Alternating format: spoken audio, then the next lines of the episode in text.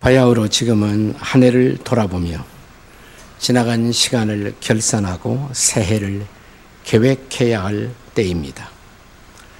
위대한 계획은 위대한 비전을 필요로 합니다. 과거 미국 대통령 가운데 닉슨이라는 대통령이 있었습니다.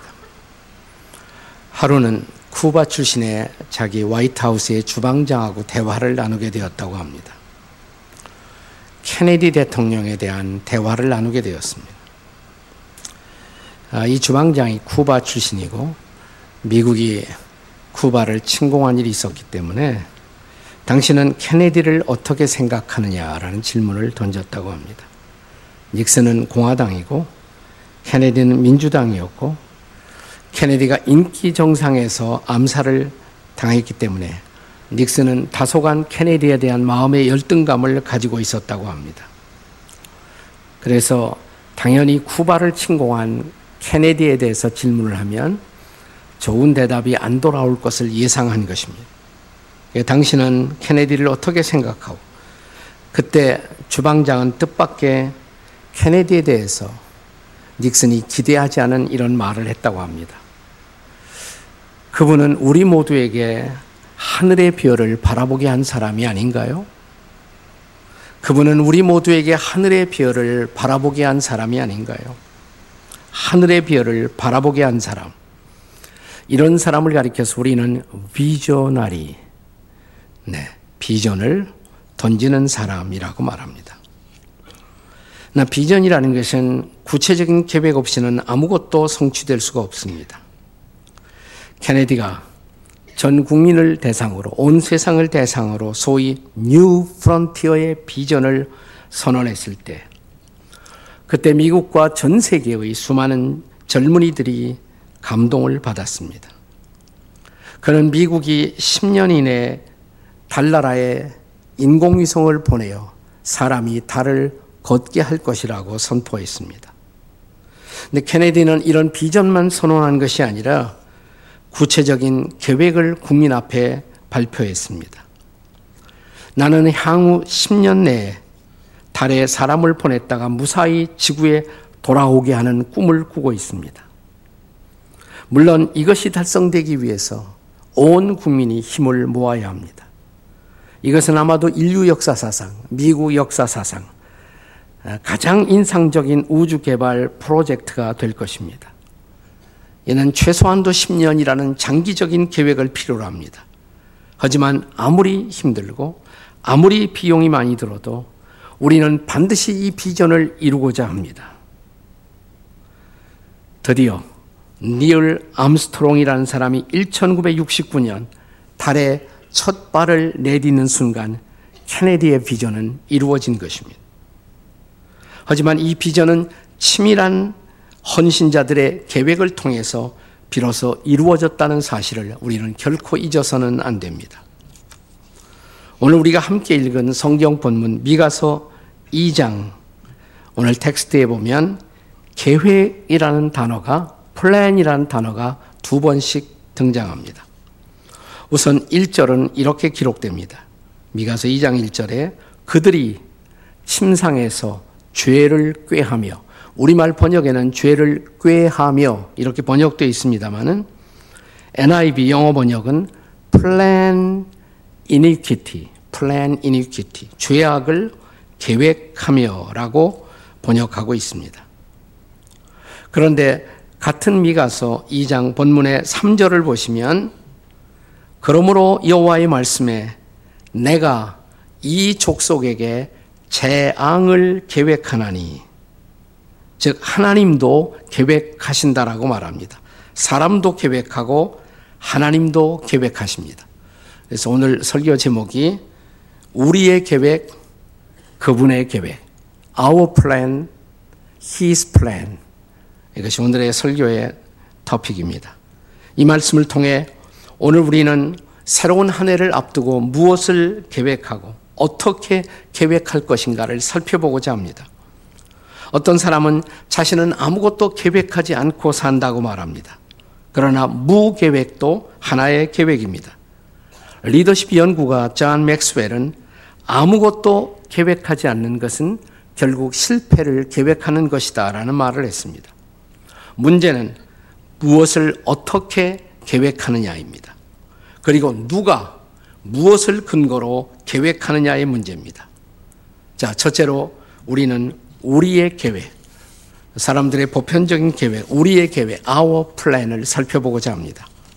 본문의 1절과 2절을 함께 같이 읽겠습니다. 1절, 2절입니다. 다 같이 시작.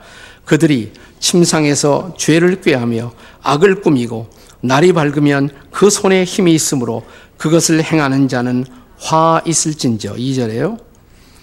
밭들을 탐하여 빼앗고 집들을 탐하여 차지하니 그들이 남자와 그의 집과 사람과 그의 산업을 강탈하도다. 한마디로 사람들이 죄와 악을 계획하고 있다는 것입니다. 그리고 이런 죄악의 계획의 동기, 그 모티브는 탐욕, 욕심이라는 것입니다.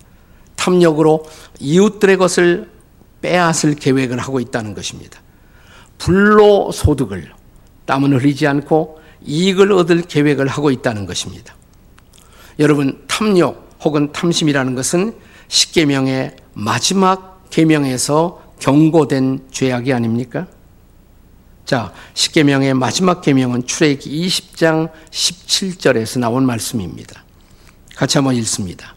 내 이웃의 집을 탐내지 말라.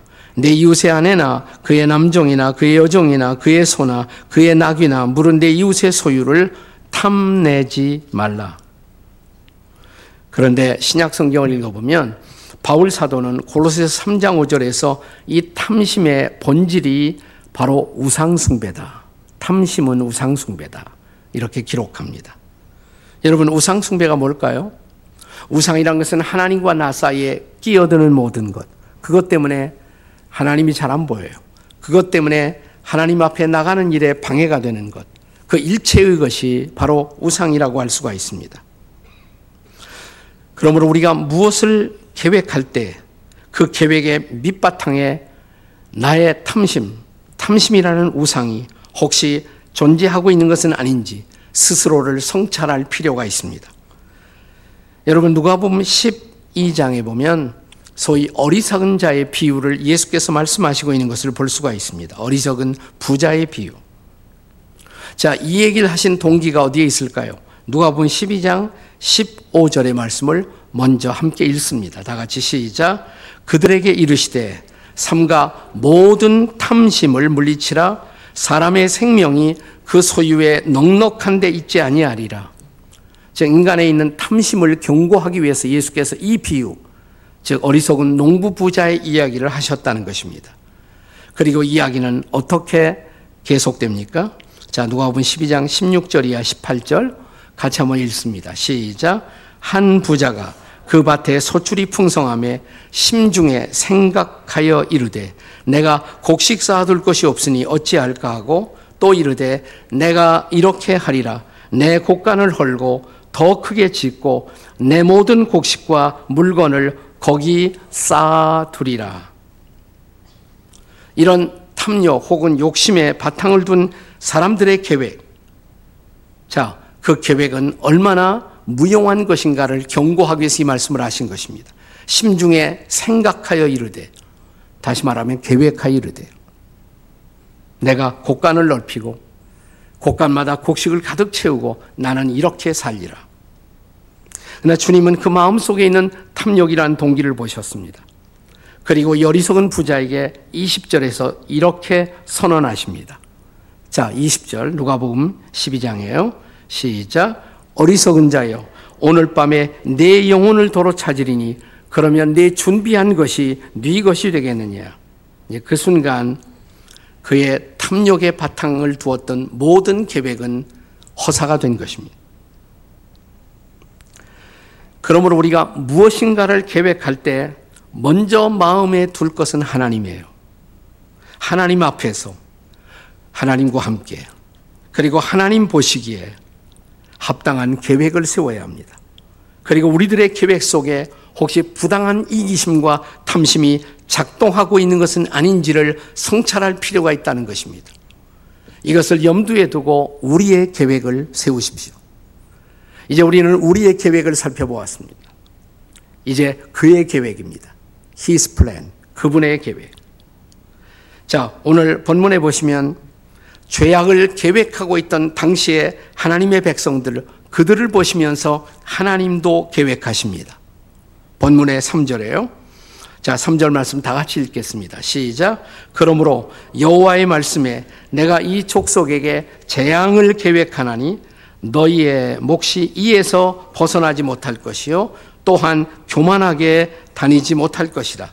이는 재앙의 때임이라 하시니라. 자, 욕심으로 계획하는 백성들을 보시면서 나도 계획한다, 하나님이. 나는 너희들에게 재앙을 계획한다. 심판을 계획한다. 자, 여기 보시면, 자, 사람도 계획하고 하나님도 계획하시죠. 죄악을 계획하는 그들을 향해서 하나님은 심판을 혹은 재앙을 계획하신다고 말씀하십니다. 그러므로 그들의 계획, 사람들의 계획이 얼마나 헛된 것인가? 그들은 결국 아무 분깃도, 아무 기업도 얻지 못할 것이라고. 5절의 경고가 그것입니다. 오늘 본문의 5절을 함께 같이 읽겠습니다. 시작. 그러므로 여호와의 회중에서 분깃에 줄을 댈 자가 너희 중에 하나도 없으리라. 너희는 결국 아무것도 얻지 못할 것이다. 너희들의 계획에도 불구하고 말입니다. 자, 여기서 우리가 주목할 것은 하나님도 계획하시는 분이라는 것입니다. 사실 사람들이 계획하는 존재임은 하나님을 닮아서 그런 거예요. 네. 우리가 하나님을 닮은 존재로 지음받았기 때문에 하나님이 계획하시는 것처럼 우리도 계획하며 사는 것입니다. 우리가 성경에 보면 이 역사에 대한 하나님의 계획 크게 네 가지가 등장해요. 기독교 세계관을 연구하는 사람들은 이것이 하나님의 역사 계획의 네 가지 기둥이라고 말합니다. 하나님은 무엇을 계획하십니까? 첫째, 창조를 계획하세요. 둘째, 인간의 타락을 허용할 계획을 하십니다. 세 번째, 인간의 구원을 계획하십니다. 마지막 네 번째, 회복을 계획하십니다. 그렇습니다. 하나님은 창조를 미리 계획하셨고 창조된 인간이 그들에게 주어진 자유의지로 말미암아 죄를 범하고 타락할 것을 아시고 그 처방으로 구원을 또한 계획하십니다. 예수님을 통한 구원을 계획하십니다.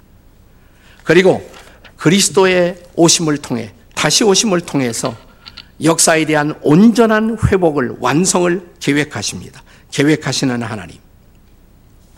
그렇습니다. 이제 그분의 온전한 회복을 위해서 하나님은 또한 잘못된 사람들의 계획을 심판하시는 하나님이시라고 말씀하십니다. 우리가 인류의 역사를 들여다보면 역사의 곳곳마다, 역사의 모든 때마다 심판들과 구원들로 가득 차 있습니다. 그는 정의로운 분위기에 심판하실 수밖에 없고 그분은 사랑하는 분위기에 구원하실 수밖에 없습니다. 그래서 역사에는 크고 작은 심판과 구원의 드라마가 교차되다가 마지막 심판이 옵니다. 마지막 구원이 옵니다. 비로소 역사를 온전히 회복하시고 완성하시는 하나님이십니다. 그렇습니다. 미가라는 선지자가 사역을 하고 있을 그 시대에도 하나님은 동일하게 일하고 계셨어요. 죄 중에 빠져 있는 유다의 백성들에게 하나님은 재앙을 그리고 심판을 계획하십니다. 그러나 이 재앙과 심판이 하나님의 본심은 아니었다는 것을 우리가 주목할 필요가 있습니다. 예레미야 애가 3장 33절의 말씀을 기억하십시오. 우리 같이 읽겠습니다. 시작. 주께서 인생으로 고생하게 하시며 근심하게 하심은 본심이 아니시로다. 아멘. 왜 하나님은 사람들이 이토록 고생하는데 두고만 보실까? 그때 하나님은 이렇게 말씀하세요. 우리를 보시면서 본심이 아니야. 그건 내 본심이 아니야. 그것은 어쩔 수 없는 재앙, 어쩔 수 없는 심판이라는 것입니다. 그리고 심판 저 건너편에 구원과 회복을 계획하시는 하나님, 그 하나님이 성경의 하나님이신 것을 믿으십시오. 예레미야 29장 11절의 말씀을 보시기 바랍니다. 예레미야 29장 11절입니다. 함께 같이 읽습니다. 시작. 여호와의 말씀이니라 너희를 향한 나의 생각은 내가 안 하니 평안이요 재앙이 아니니라 너희에게 미래와 희망을 주는 것이니라 아멘 너무 좋지 않아요? 이럴 때는 아멘을 하셔야 돼요 하나님은 재앙을 주시는 하나님이 아니라 뭘 주세요? 미래를 주시고 희망을 주시고 아멘이십니까? 그러므로 우리가 우리의 미래를 계획할 때 역사의 주인 되신 하나님의 뜻을 따라 계획한다는 것, 이것은 매우 중요한 것입니다. 우리가 야고보서 4장 13절 말씀을 보면 이렇게 시작합니다. 같이 읽어요. 시작. 들으라. 너희 중에 말하기를 오늘이나 내일이나 우리가 어떤 도시에 가서 거기서 1년을 머물며 장사하여 이익을 보리라 하는 자들아. 아마도 이 말을 하고 있는 주체는 비즈니스맨이었을 것입니다. 내가 내년은 어떤 도시에 가서 어떤 사업의 아이템을 가지고 이렇게 사업해서 프라핏을 이익을 건지리라 계획하는 자들아 이렇게 말씀하고 있어요. 자, 그런데 쭉 그 맥락을 읽어 내려가 보면 16절에서 이런 비즈니스맨의 계획에 대해서 성경은 허탄한 자랑이다. 그것은 허탄한 계획이다. 이렇게 말씀하십니다. 16절 읽어볼까요? 야고보서 4장이에요. 시작. 이제 너희가 허탄한 자랑을 하니 그러한 자랑은 다 악한 것이라. 여기 허탄한 자랑, 헛된 자랑이 말이죠. 영어 성경 많은 번역에 보면 insolent boasting 이런 단어로 되어 있어요. 이걸 번역하자면 건방진 계획, 혹은 철저하게 이기적인 계획, 자기 중심의 계획을 가르치는 단어인 것입니다. 자, 이렇게 건방지게 자기 중심으로만 하나님을 빼놓고 계획하고 있는 사람들을 향해서 주님은 어떻게 말씀하십니까? 다시 야고보서 4장 14절로 돌아가겠습니다. 같이 읽겠습니다. 야고보서 4장 14절 시작 내일 일을 너희가 알지 못하는도다. 너희의 생명이 무엇이냐? 너희는 잠깐 보이다가 없어지는 안개니라. 그렇다면 이런 말씀이 우리가 도무지 어떤 계획도 하지 말고 살라는 말일까요? 아니에요. 그런 말씀은 아닙니다. 자, 다시 야고보서 4장 15절로 돌아가겠습니다. 야고보서 4장 15절 함께 읽어요. 시작. 너희가 도리어 말하기를 주의 뜻이면 우리가 살기도 하고 이것이나 저것을 하리라 할 것이거늘. 주의 뜻이면 여기서 중요한 단어가 이 단어예요. 주의 뜻이면 우리가 살기도 하고 주의 뜻이면 이것도 하고 주의 뜻이면 저것도 하고 이렇게 해야 한다 이 말입니다. 다시 말하면 주의 뜻을 따라 계획할 수 있어야 한다는 것입니다. 자, 여호와 하나님이 우리 인생의 주인이시라면 당연하게 주인된 그분의 뜻을 따라 우리는 삶을 계획할 수 있어야 한다는 것입니다. 옛날 우리 신앙의 선배들은 라틴 말로 이런 단어를 자주 썼어요. 데오 볼렌테, 데오 볼렌테. 뭐 이 단어 하나 알아두어서 손해 볼 건 하나도 없으니까 한번 따라서 해 보세요. 데오 볼렌테, 데오 볼렌테. 이걸 영어로 번역하면 God willing, God willing 다 같이 God willing. 하나님이 원하신다면 이 말이에요. 하나님이 뜻하신다면 주님의 뜻이라면 이 말이에요. 성경에도 자주 나와요. 자, 바울 사도가 에베소 교회를 사역하다가 떠나면서 섭섭하니까 사도님 언제 다시 오십니까? 영원히 우리를 작별하는 것입니까? 이때 사도행전 18장 21절에서 바울이 이렇게 말하는 장면이 나옵니다. 사도행전 18장 21절 같이 읽겠습니다. 시작. 작별하여 이르되 만일 하나님의 뜻이면 너희에게로 돌아오리라. 아, 나 다시 와. 염려 말어. 이렇게 말하는 것이 아니라 만일 뭐예요? 하나님의 뜻이면 Deo volente. God willing. Lord's willing. 주님의 뜻이라면 하나님의 뜻이라면 돌아오리라. 그러니까 옆에 있는 사람이 점심 사줄 거예요. 그러면 어떻게 합니까? 크리스천답게 대답하려면 데오 볼렌테 God willing 주님의 뜻이라면 네. 주님의 뜻이라면 기도해 보고 대답해야지 기도해 보고 네. 자 이런 말씀에 근거해서 우리가 새로운 한 해를 내다보고 계획할 때, 자, 하나님의 뜻을 따라 어떻게 우리가 인생을 계획할까? 사실 이런 우리 사도들의 실천은 예수님에게서부터 배운 거예요. 자, 예수님이 십자가를 앞에 둔 밤, 비장한 밤이죠. 그 고통스러운 십자가를 앞에 두고 이렇게 기도하셨잖아요. 할 수 있으면 이 잔을, 이 고통의 잔을 지나가게 하옵소서. 나 거기서 끝나지 않아요. 그 다음에 예수님의 놀라운 기도가 그 다음에 따라오죠. 내 뜻대로 마옵시고 아버지의 뜻대로 하옵소서. 뭐 예수님도 그 십자가에 고통받는 거 그게 좋은 것은 아니죠. 할 수 있거든 이 고통이 지나가게 하옵소서. 그러나 아버지의 뜻이라면 내가 십자가를 통해서 인류를 구원할 수만 있다면 이 수많은 사람들이 새로운 인생을 살 수만 있다면 십자가가 고통이어도 나는 이 십자가를 받아들이겠습니다. 아버지의 뜻대로 하옵소서. 우리 주님이 이 기도의 모본을 보이셨잖아요. 그게 십자가예요. 하나님의 뜻의 핵심은 바로 십자가인 것입니다. 그 뜻을 받아들이고 내 인생을 살겠다는 것입니다.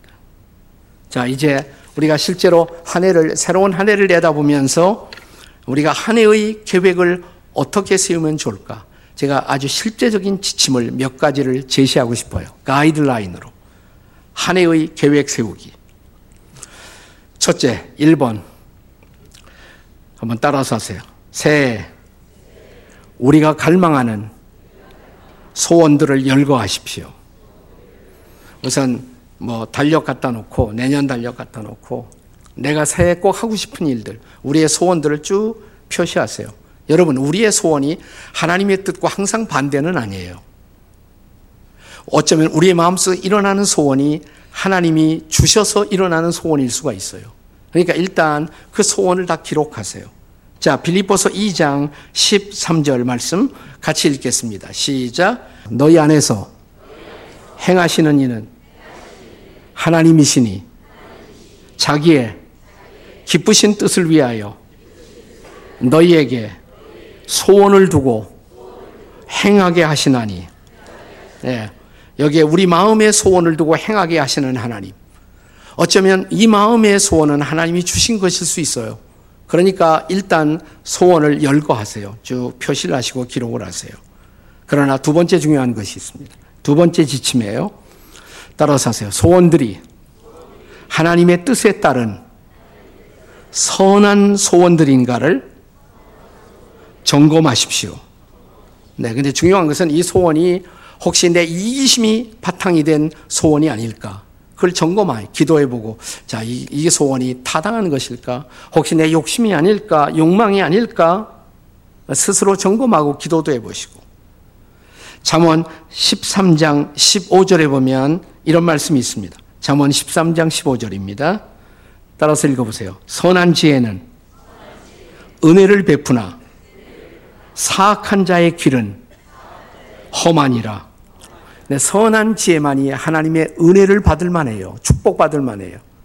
그러니까 이 우리가 열거했던 소원들이 하나님의 뜻에 따른 소원인가를 다시 한번 점검하는 작업이 필요한 것입니다.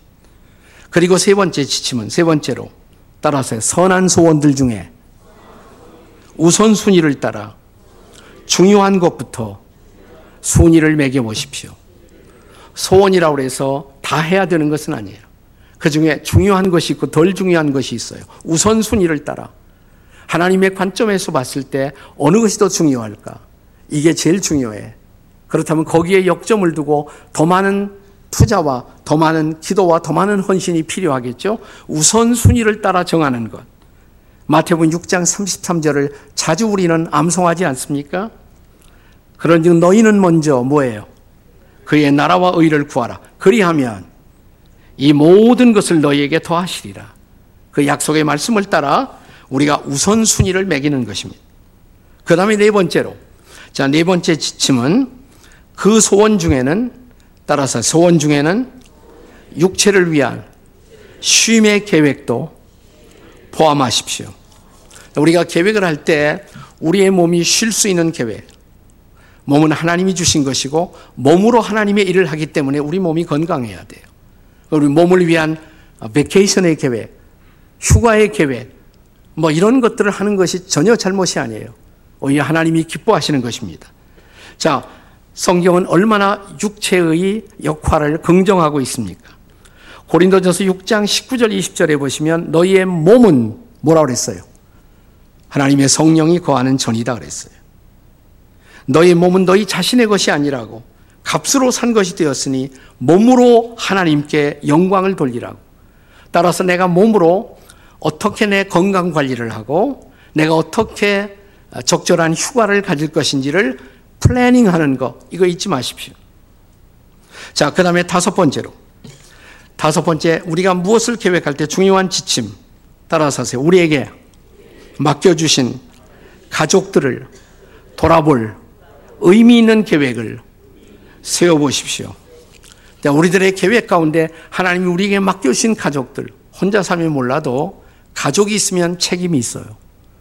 성경은 가족들에 대한 우리의 책임을 어떻게 가르칩니까? 디모데 전서 5장 8절에 보시면 이런 말씀이 있어요. 따라서 읽어보세요. 누구든지 자기 친족, 특히 자기 가족을 돌보지 아니하면 믿음을 배반한 자요 불신자보다 더 악한 자니라. 가족 돌봄의 책임은 매우 중요한 것입니다.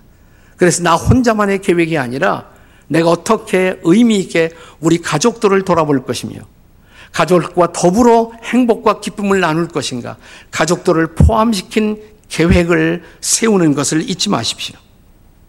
자, 이제 여섯 번째 지침입니다. 우리가 새로운 한 해를 계획할 때 중요한 여섯 번째 지침.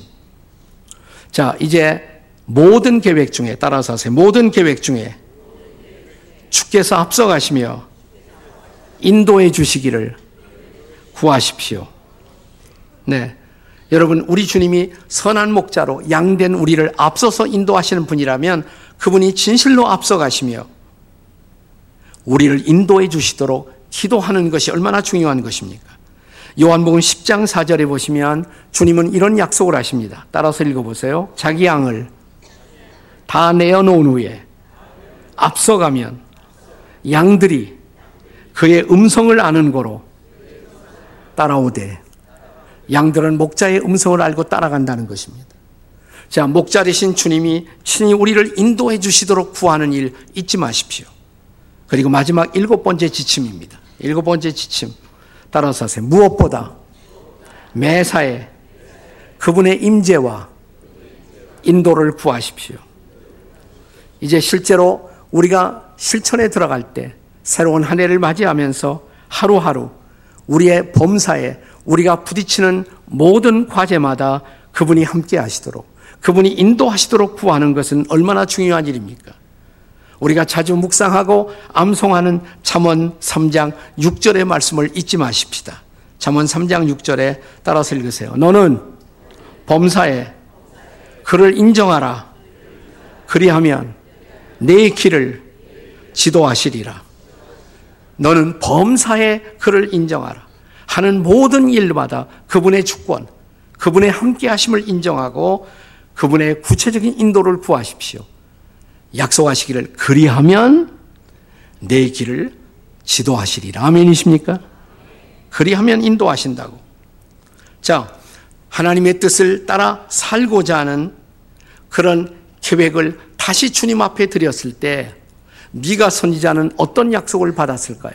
우리가 미가서 2장을 쭉 읽어보시면 자, 너희들의 계획 속에 죄악을 포기하라. 그리고 나의 계획을 바라보아라. 여기서 끝나지 않죠. 이제 미가서 2장의 결론이 마지막 두 구절에 있어요. 2장 12절, 13절의 약속을 잊지 마십시오.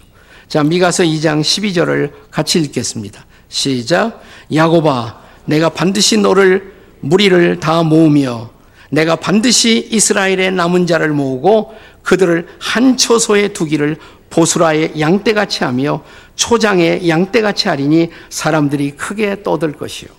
이게 무슨 얘기냐면 내가 너희를 다 모아오겠다. 잘 보호하겠다. 푸른 초장의 양떼처럼 즐겁게 너희들이 노래할 것이다. 떠들 것이다. 하나님의 특별한 보호를 약속한 거예요. 주님의 계획을 앞세우고 계획할 때 이런 하나님의 보호가 함께 하실 것이라고. 그리고 마지막 13절. 자, 미가서 2장의 13절입니다. 같이 읽겠습니다. 시작. 길을 여는 자가 그들 앞에 올라가고 그들은 길을 열어 성문에 이르러서는 그리로 나갈 것이며 그들이 왕이 앞서가며 여호와께서는 선두로 가시리라. 아멘. 왕이 앞서가신다고. 왕 대신 주님이 앞서가신다고. 하나님이 선두에 서서 인도하신다고. 이 두 가지 약속에 하나님의 특별한 보호, 하나님의 특별하신 인도.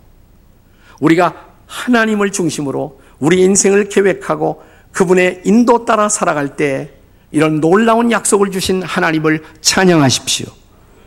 이제 곧 새해가 펼쳐질 것입니다.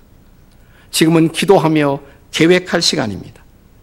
여러분 자신의 욕심과 이기심을 포기하고 다시 하나님을 삶의 주인으로 모시고 그분을 따라 살기를 원하는 여러분의 진정한 선한 소원을 주께 아뢰십시오.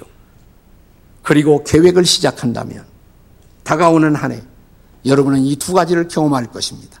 하나님의 특별하신 보호 그리고 하나님의 특별하신 인도. 이 보호와 인도를 경험하는 놀라운 한 해, 새로운 한 해가 되시기를 주님의 이름으로 축복합니다. Merry Christmas and Happy New Year.